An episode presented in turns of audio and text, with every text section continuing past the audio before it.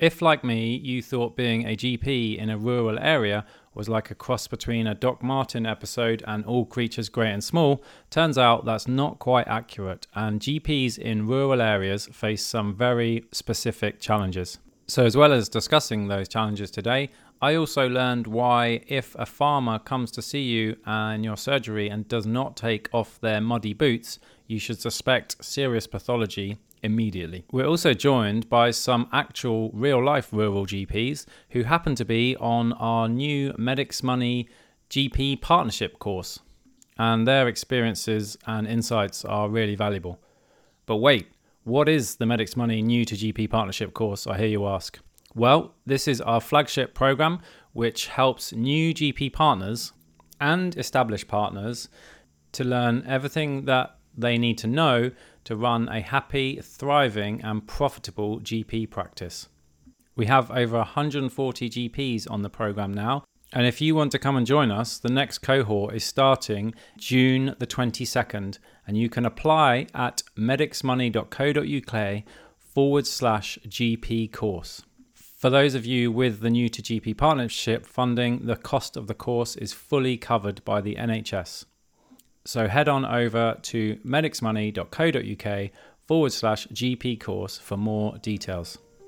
The Medics Money podcast helps doctors, dentists, and other professionals make better financial decisions.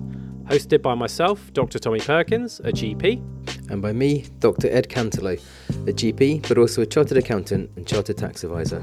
This podcast is for general information only and does not constitute any form of advice, and tax allowances and rates are subject to change we're just gonna get into it now, and then just feel free to ask questions as you go along. And eventually, this will be a podcast as well. So, perfect. If, if you want your name bleeped out or whatever, let me know afterwards. I'm gonna chuck you on mute if that's okay, and then we'll just get going. And then just, are you rural, GP? Yes, I'm out in um, Staffordshire Moorlands. Amazing. Right. So someone's bid 120 square miles practice area. Someone else has bid 240. What is your bid? Oh God, I didn't check. Sorry, was I supposed to? no, we just we're just having a, a game of top. How, how many sheep as well? That's the most important thing. Oh, a lot of sheep, a lot of sheep. Sorry, I'm just making a quick coffee because I've just dropped the kids and I'm back. Right, I'm in now. I'll go and totally fine. I, I'm going to pop you on mute and then we'll get going. But feel free to jump in whenever you want. So on today's podcast, I am delighted to welcome back to the Medics Money podcast, Mr. Andrew Powell. Hi, Andy. Morning, Tommy. How are you? I am good, thank you. Good. Now, you are pretty much a veteran of the Medics Money podcast, but do you want to give yourself the intro and tell us why you're qualified to talk about today's subject? Yeah, so I'm a partner in accounting firm Mazars, a healthcare partner. We act for about 350 GP practices across the UK doing accounts, tax, pension stuff. But I live in the Lake District, so in a very rural area. My wife's a rural GP, so I've been quite involved with her practice and doing various things. As you do in rural areas, you just get stuck in the community and help out. And so, uh, yeah, I've got a great passion around rural general practice. Yeah, brilliant. So, as you said, your wife is a GP and in Cumbria. It's definitely worth following Andy on Twitter, partly for his wisdom on accounting, but mainly for the amazing photos that you put up of the Lake District. What are you on Twitter again? At Medic Accountant. Yeah, so it's like a, real nice mix of uh, sage accounting wisdom and beautiful photos of the Lake District. So, let, should we just get? So, we got a few guests in today from our GP partnership course. We got Aruni, Anna, and Antonia and we've just discovered that how big their patches are and how rural they are and hopefully we'll hear from them later. But should we just outline what are the issues facing rural gp practices that are different from urban practices?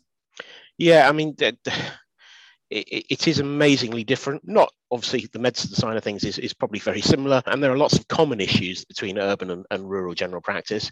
But a lot of things that stand out that differently you know the first and foremost is the practice area which is generally a lot, lot bigger. So my wife's practice area covers all of the central Lake District, so over 200 square miles, a lot of mountains, a lot of sheep, not a lot of people, but it's a vast area. That changes the dynamics of a practice. So things like visiting takes a lot longer because you could, you know, it could be an hour traveling to a visit there and back during the day. It also impacts on the dynamics of patients. Patients don't want to travel, and so patients struggle to access other services, but they don't want to go to hospital appointments that are 30, 40 miles away, particularly if they haven't got access to public transport or cars, because public transport's really poor. So you've got a whole mix of geography which causes a complete change in the dynamics. I think the access to other services is quite a crucial one. I don't know, Tommy, in your area, but in a rural area, there's no urgent treatment centres. As I said before, hospitals are quite a long way away. So access to that secondary care, appointment system, tests, etc., are quite a long way away.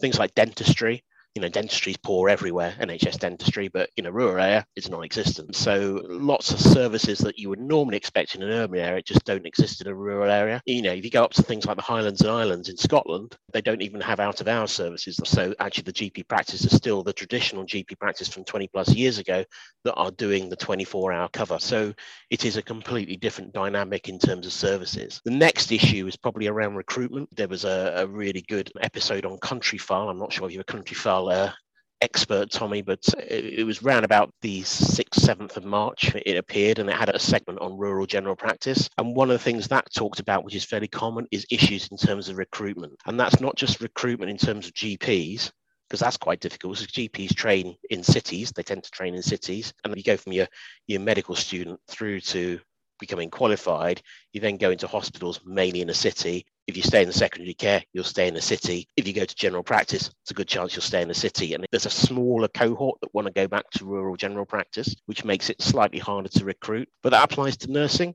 That applies to physios, you know, all these PCN roles that are coming out. People don't necessarily want to travel long distances to go and work, so it makes it quite difficult. Increasingly, we're also seeing sizable recruitment issues in non-clinical staff that are going on. Again, the rural areas tend to be slightly older populations, so have a smaller cohort of a, a, younger working force, but they've got lots of jobs to be filled. And certainly, again, in the Lake District, for example, tourism is massive, and tourism has been affected by Brexit in terms of recruiting staff in. So rates of pay have gone up massively, which is making it quite hard for the NHS to actually retain and keep staff because they're competing in a far wider job market, which is offering a lot better payment terms. So recruitment's a big issue. The aging population, as I said, is a big issue. Generally, it's an older population. I think probably post-pandemic, we had a bit of a rush to the country of people thought they'd move out the city and find out that they've got there, the broadband's rubbish. It's not uh, quite as they thought it would be. It's not a brilliant place at times for younger people to live. So you've got an aging population, which means, again, from a medical perspective, you're dealing with a lot of long-term condition demand uh, and that sort of labor-intensive patient because of because, because of age. Touched up on tourism a bit. In some of the rural areas are quite high tourist areas in the country. You look at Cornwall, Devon, Lake District, Peak District, you know, North Wales, Highlands and Islands in Scotland, they attract a huge amount of incoming visitors, and that has two different dynamics that go on there. Firstly, it creates a, a whole temporary population that get ill when they go on holiday.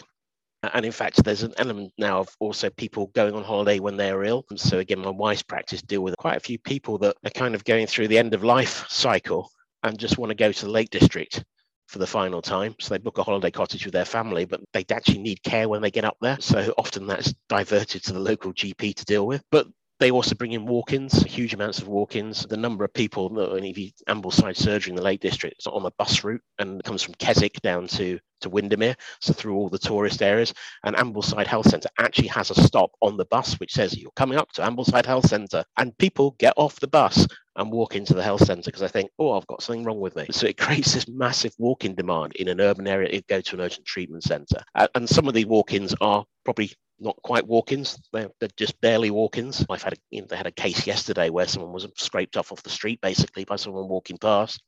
Ambulance service said we can't come for two hours. Take them to the local GP practice, and actually it was one that they actually needed to be in an ambulance off to hospital. So that means the practice have got to deal with that patient until the ambulance arrives and they get quite a lot of that. But tourism has a second impact in terms of the economy, particularly second home ownership has gone up massively in this country. It's driven up house prices, which means it's quite difficult for people moving into an area to go and work because they just can't afford to live there. Yeah, there's not a lot of social local housing available for people who work. So you take a nurse, for example, you know, if you're getting buying a, a house, say in Windermere, you know, a terraced house would be 400,000 now because it's just been driven up by second home ownership. So if you're on a low earning salary or a moderate salary, or in fact a good salary, it's quite hard to actually afford housing. Um, so we've got a declining population in these villages going on. Actually, the overall population hasn't changed because you've got a load of incoming people who are there on a more temporary basis. So yeah, tourism has a massive impact. And, and my final, well, I've got a major gripe about this is in terms of GP funding. It, it's not very widely known that historically, when you went back to 2004, and I know you were probably weren't even at school at that point in time, Tommy, but back in 2004 when the the last iteration of the GP contract came out. Prior to that, you had something called the Red Book, which was a fee per work done basis. And one of those fees was temporary resident work. So if you had a, a temporary resident come into your area, you could charge a fee for doing the work. That's completely gone. Well, not completely gone. You can't charge a fee now for temporary resident work. But what they did is they, at that point in time in 2004, into everyone's global sum, they put a temporary resident allowance which was based on the previous year's temporary resident work. Since that point in time, that figure has never been inflated. So the global sum's gone up from something like 48 quid to now close to 100 pounds. Temporary resident funding is exactly the same as it was back in 2004. No inflation, no activity change. So it's really over time dwindled. And secondly, the, the over going back that far, it was just after the period of foot and mouth, which decimated tourism in the UK in country areas. So actually, it was based on a period which was actually quite low in terms of activity anyway. So all these practices in tourist areas have really been hammered in terms of they've got the demand they've got to do, they've got a statutory responsibility to see the patients, but they're not really getting the pay for it. So that's a big issue and a big gripe of mine. Probably the last issue to do with general practice in rural areas is a significant number, certainly in England and Wales, and not so much in Scotland because it doesn't apply as much in Scotland, are dispensing. And that means they are running a dispensary within their practice because there's no local pharmacies to dispense drugs. So that's a secondary issue that they've got to deal with. It's almost like a mini business within the practice. They have to recruit dispensers. It's like running a mini pharmacy in the practice. So it creates a bigger team of staff staff that you've got to manage. So that's a further complication. I kind of dwelt on the negatives there and the issues, really. I mean, ultimately, though, it's still quite a positive job. I think one of the things you will find differently from an urban and a rural area is that sense of community that still exists in rural villages. Everyone does know each other. The network of healthcare is not just healthcare people. I think people like the hairdresser are quite important in a village because they've got all the gossip. They know what's going on with Mrs. Miggins down the road. And if they've got any concerns, they'll notify the GP. So there is that sense of looking after people that still exists. You know, beautiful areas to work usually. So, you know, despite the long visits, there's some pretty spectacular visits, certainly in the Lake District. I remember my wife broke her her wrist a couple of years ago running and she slipped on some ice and she had to, I had to drive her to work a couple of times and I therefore had to do her commute compare with my commute into Manchester. And yeah, uh, never can she ever complain again because it was just like, this is a fantastic commute, just driving along lakes and mountains. So yeah, so, you know, that side of things pretty good. You also get that continuity of care to a certain extent in that you are dealing with families in a community and if you get the team right, then you are dealing with them as historic general practice used to be from birth through to death and all the interactions of families. And that's quite nice as well. And you are still seen as quite an important member of the community. So all the bad mouthing that general practice has had in the press over the last year, quite wrongly, has less affected rural areas, partly because people actually just respect people for who they are in the community, which is good. So yeah, lots of positives as well. Quite a few differences there. Hopefully the GPs on the call as well would probably share those feelings.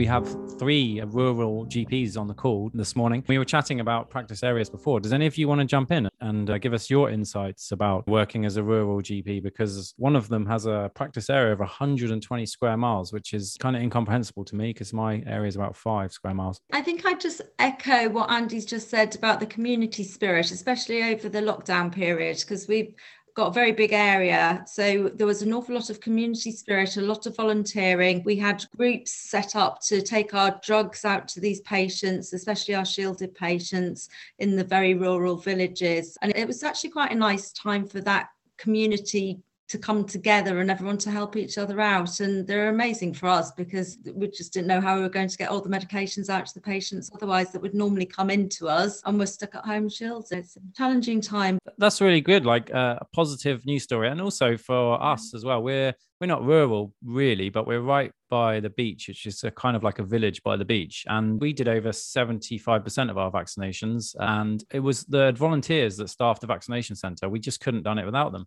And they were just our patients. Every time I went there, I saw one of our patients and they were like, oh, yeah, we're just helping out. Like, so that was, yeah, that was amazing. I mean, we talked a bit about this before, before you came on, but uh, you've got a massive practice area. I mean, what other issues do you have that, that Andy hasn't covered, if any? I think he's covered a lot of them. We work on personal lists, which I think help with that massive area to deal with because our patients are very much localized within one area of our patch. So we do know that area. So if we've got, say, two visits to do, we know, which would be very, very unlikely because we have our patients very well trained that they need to come to us rather than us going to them because of the area. But if you were unlucky enough to have two visits, at least they would then be in the same area rather than, you know, 40 minute drive away from each other. So it's just logistics and patient training, really.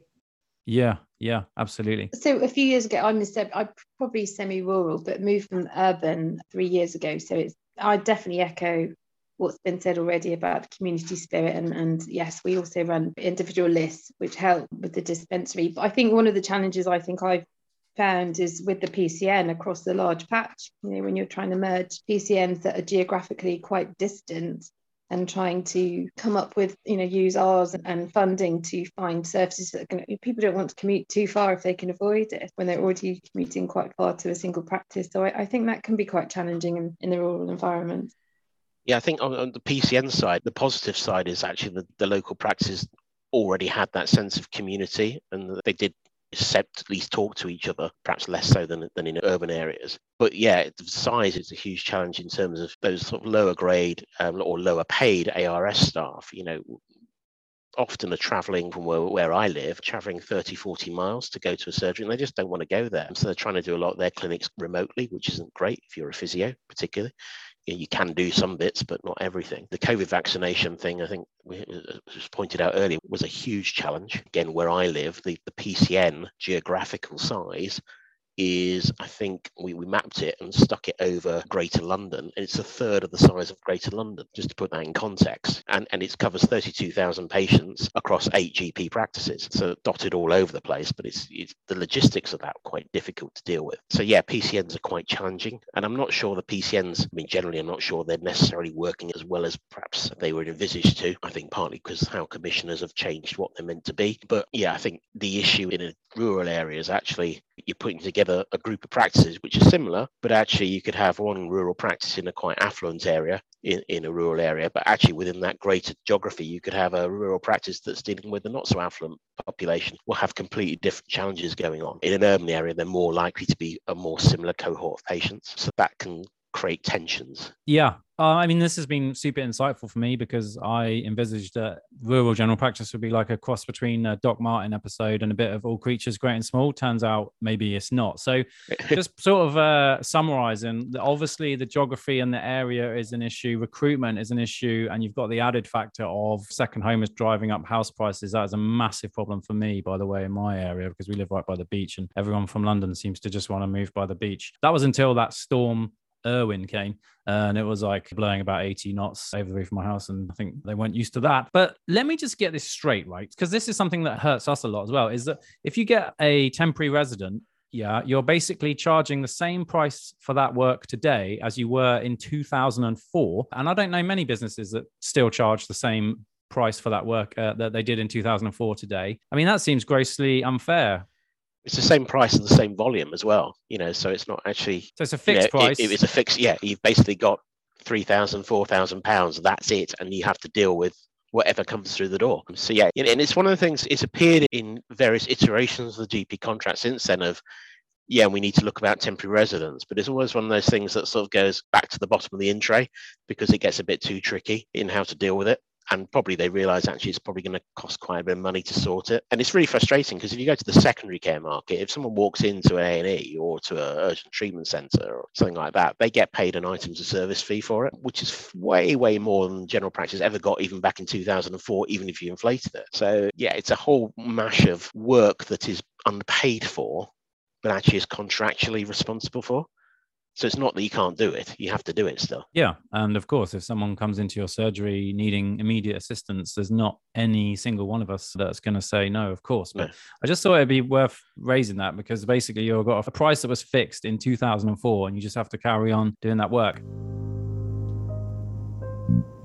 So, listen, the reason that everyone came here this morning, Andy, is to get your wisdom on how can accountants help to mitigate some of these challenges? Because I know you've got some good tricks up your sleeve after many, many years of, of this.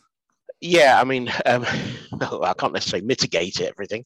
I can't mitigate the issues of rural general practice. And more generally, I think it's becoming more challenging in general practice as a whole because of the complexity of the work on the management side and the administration side. Obviously, we can't deal with the clinical side. I guess what lockdowns taught us is that we've all had to adapt. You know, all businesses have had to adapt in the UK, and very much now we are in a position where accountants can really provide a lot of services now remotely and a lot of more services in a more real-time thing because I think there's some really great software packages out there now that, that work on the cloud. So we can provide in our firm, we can provide bookkeeping financial support from anywhere in the country for a GP practice with reports uh, and keep their accounting systems on the go. So they've got real time management information. Things like payroll, for example, payroll is getting more complicated, and we've got issues with changes in pension contributions coming midway through this year for staff, which is going to cause an administrative burden. Again, payroll services have historically always been quite remote. They could be done remotely.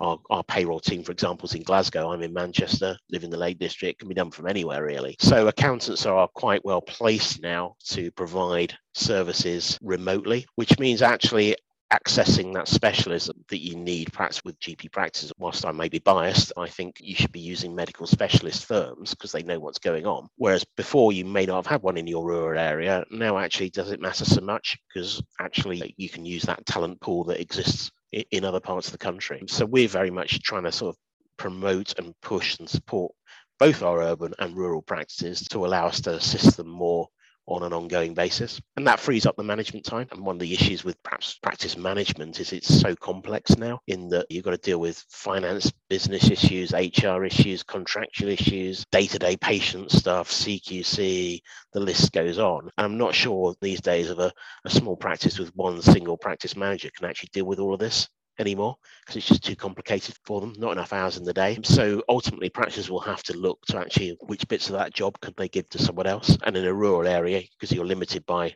one practice with a smaller list size you can't just buy in three days of business management support but actually your accountant's to help fill that gap for you Sounds perfect. Like you say, the shift to remote has enabled lots of things. And also, like a big thing that I find useful from our practice accountants is benchmarking. Presumably, you have lots of benchmarking data for rural practices. So, should we talk a bit briefly about that and how that might help rural practices to maximize their efficiency, shall we say?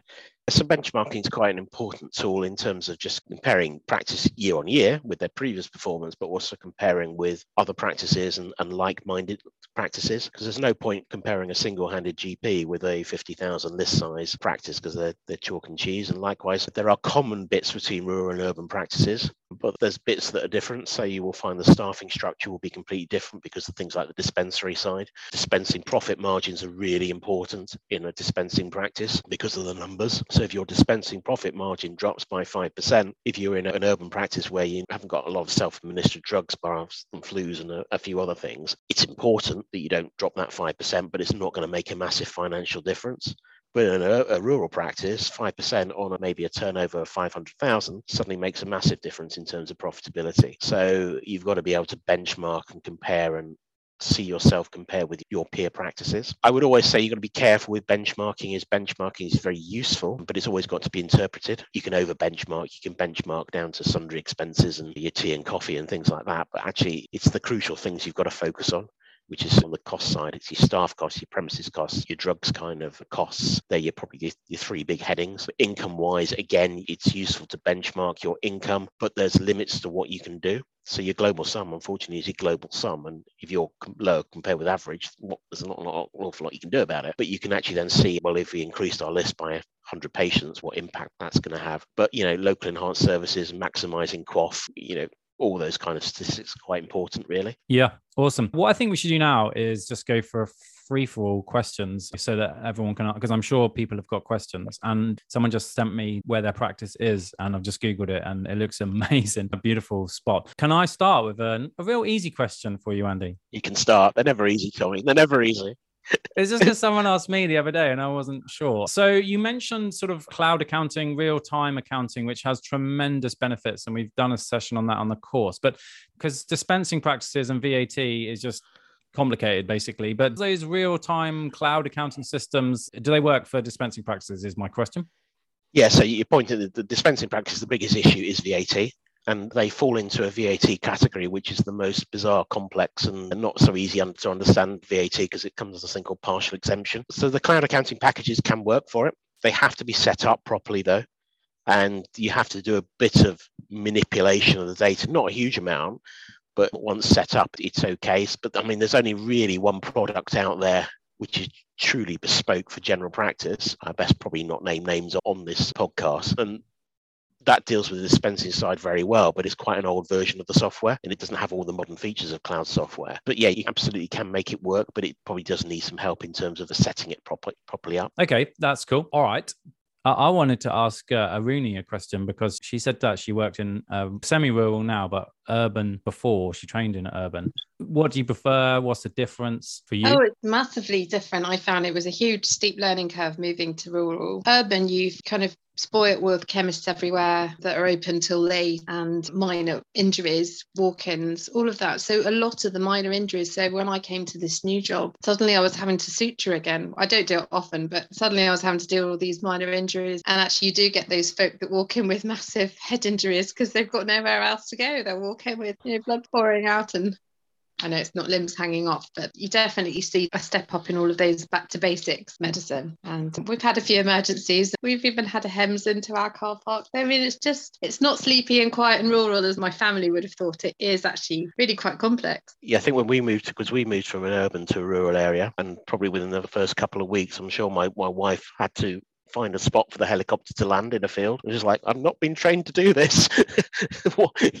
but she had to find it. It was like get the mountain rescue team out to move the patient to the helicopter. So yeah, all different kinds of challenges. Yeah, I mean, just knowing for me, like if I have an emergency in my practice, I can be reasonably confident. I say reasonably that the ambulance will be there in a reasonably timely fashion. But for you in the rural, it sounds definitely not. So that just changes the dynamic a whole lot. And we talked briefly about my sort of knowledge of my farmer's triage system, which is basically if a farmer consults a doctor, it is incredibly serious until proven otherwise. I think, Anna, you had a few experiences of that. Do you want to tell us about that? Fortunately, it wasn't me, but one of my colleagues has obviously had farmers come in having a heart attack, really, with just a little bit of chest pain here, doctor. And, you know, they, they do walk in to us rather than going straight to A&E, which you'd expect the normal people in urban cities to perhaps do.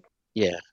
Sounds exciting. You know, it's a real problem. They don't take their boots off because generally they're quite polite and will take their wellies off before coming into surgery. But if they haven't taken their boots off, they've got a major problem going on. Exactly. Or if they come in during harvest time, you know that there's a real issue because they do not get off their tractor during that time for anything that's vaguely not super life threatening. One question I did have are PCN we're with two other practices, and they are very much town based practices with high density of patients in a small area with nursing homes. So we're a little bit of the outlier as a rural practice. I was just thinking longer term is what the disadvantages of doing that rather than being linked, because we did have the option of, of being linked with some other rural practices, but for some reason I can't remember why we chose to go with the two town practices. Are there any pros or cons in terms of being completely rural PCNs versus combined rural and urban PCNs? I think the issue with a completely rural PCN is that distance issue because you've got an even wider geographical area that you're dealing with. The nursing home one's a really interesting one because there's been a huge emphasis on nursing home. And again, where I live, We've got a, a, town called Grange over Sands. So they've got loads of nursing homes down there. So the nursing home emphasis in the, the PCN DES has been very much focused down there. And in the north end of the patch, which is very much the Lake District villages, there are no nursing homes. They don't exist. Live at home and they get cared for at home, or in fact, don't get cared for at home because all the social care services have collapsed for the same reasons as it talked about in terms of recruiting people. So that creates a different dynamic that you're having to have practices compete against each other, saying, right, well, you're getting all the nursing home resource, but actually we're doing that work, but in a different format. So I think that kind of mixture of practices will have to evolve in terms of trying to work out how to share the resource properly. I think partly it's been limited by how PCNs are developed in that it's been still too restricted in terms of what staff you can employ and how you utilize them. I think, you know, that applies to urban areas as well. So if they see sense and actually give PCNs the budget to just go and spend it on what they think they need to spend it on, then I think it'd be a lot more flexible and that, that urban stroke rural setup won't matter so much. But the rural one will be limited again by just size because you may be in with three or four practices, but they could be miles and miles away from you. So actually sharing staff is still quite difficult. We tend not to share our staff between the various practices and kind of effectively employ them via the PCN, but each practice holds on to their stuff and they just work for that surgery rather than being shared between them. Yeah, I mean, it, it probably helps in your area that there's, if there's only three practices, it yeah. means it's going to be three sizable practices, which will help. Yeah. Other rural areas may have large numbers of smaller practices, and that's where they do have to share staff, which becomes more complex.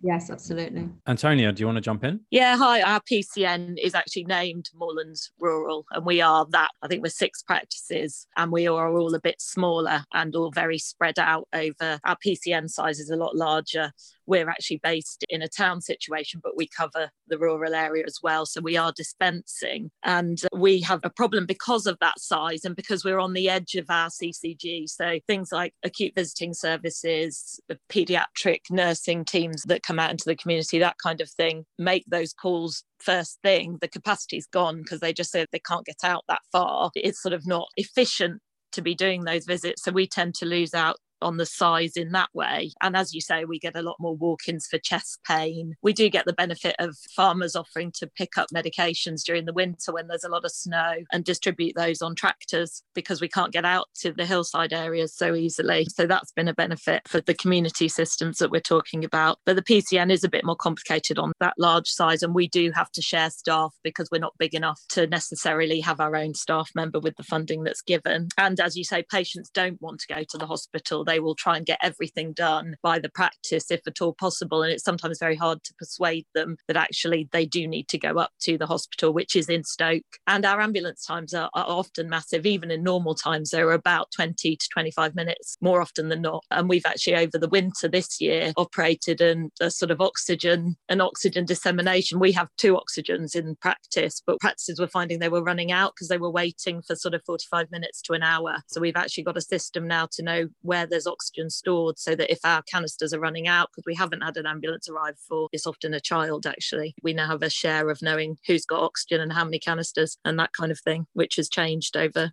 well, it's a new thing for this year, really, that we've never had to do before. Uh, and I think there's a common sort of theme in there that as other parts of the system crumble, often the buck stops with GPs, you know, for the reasons that you just so eloquently outlined.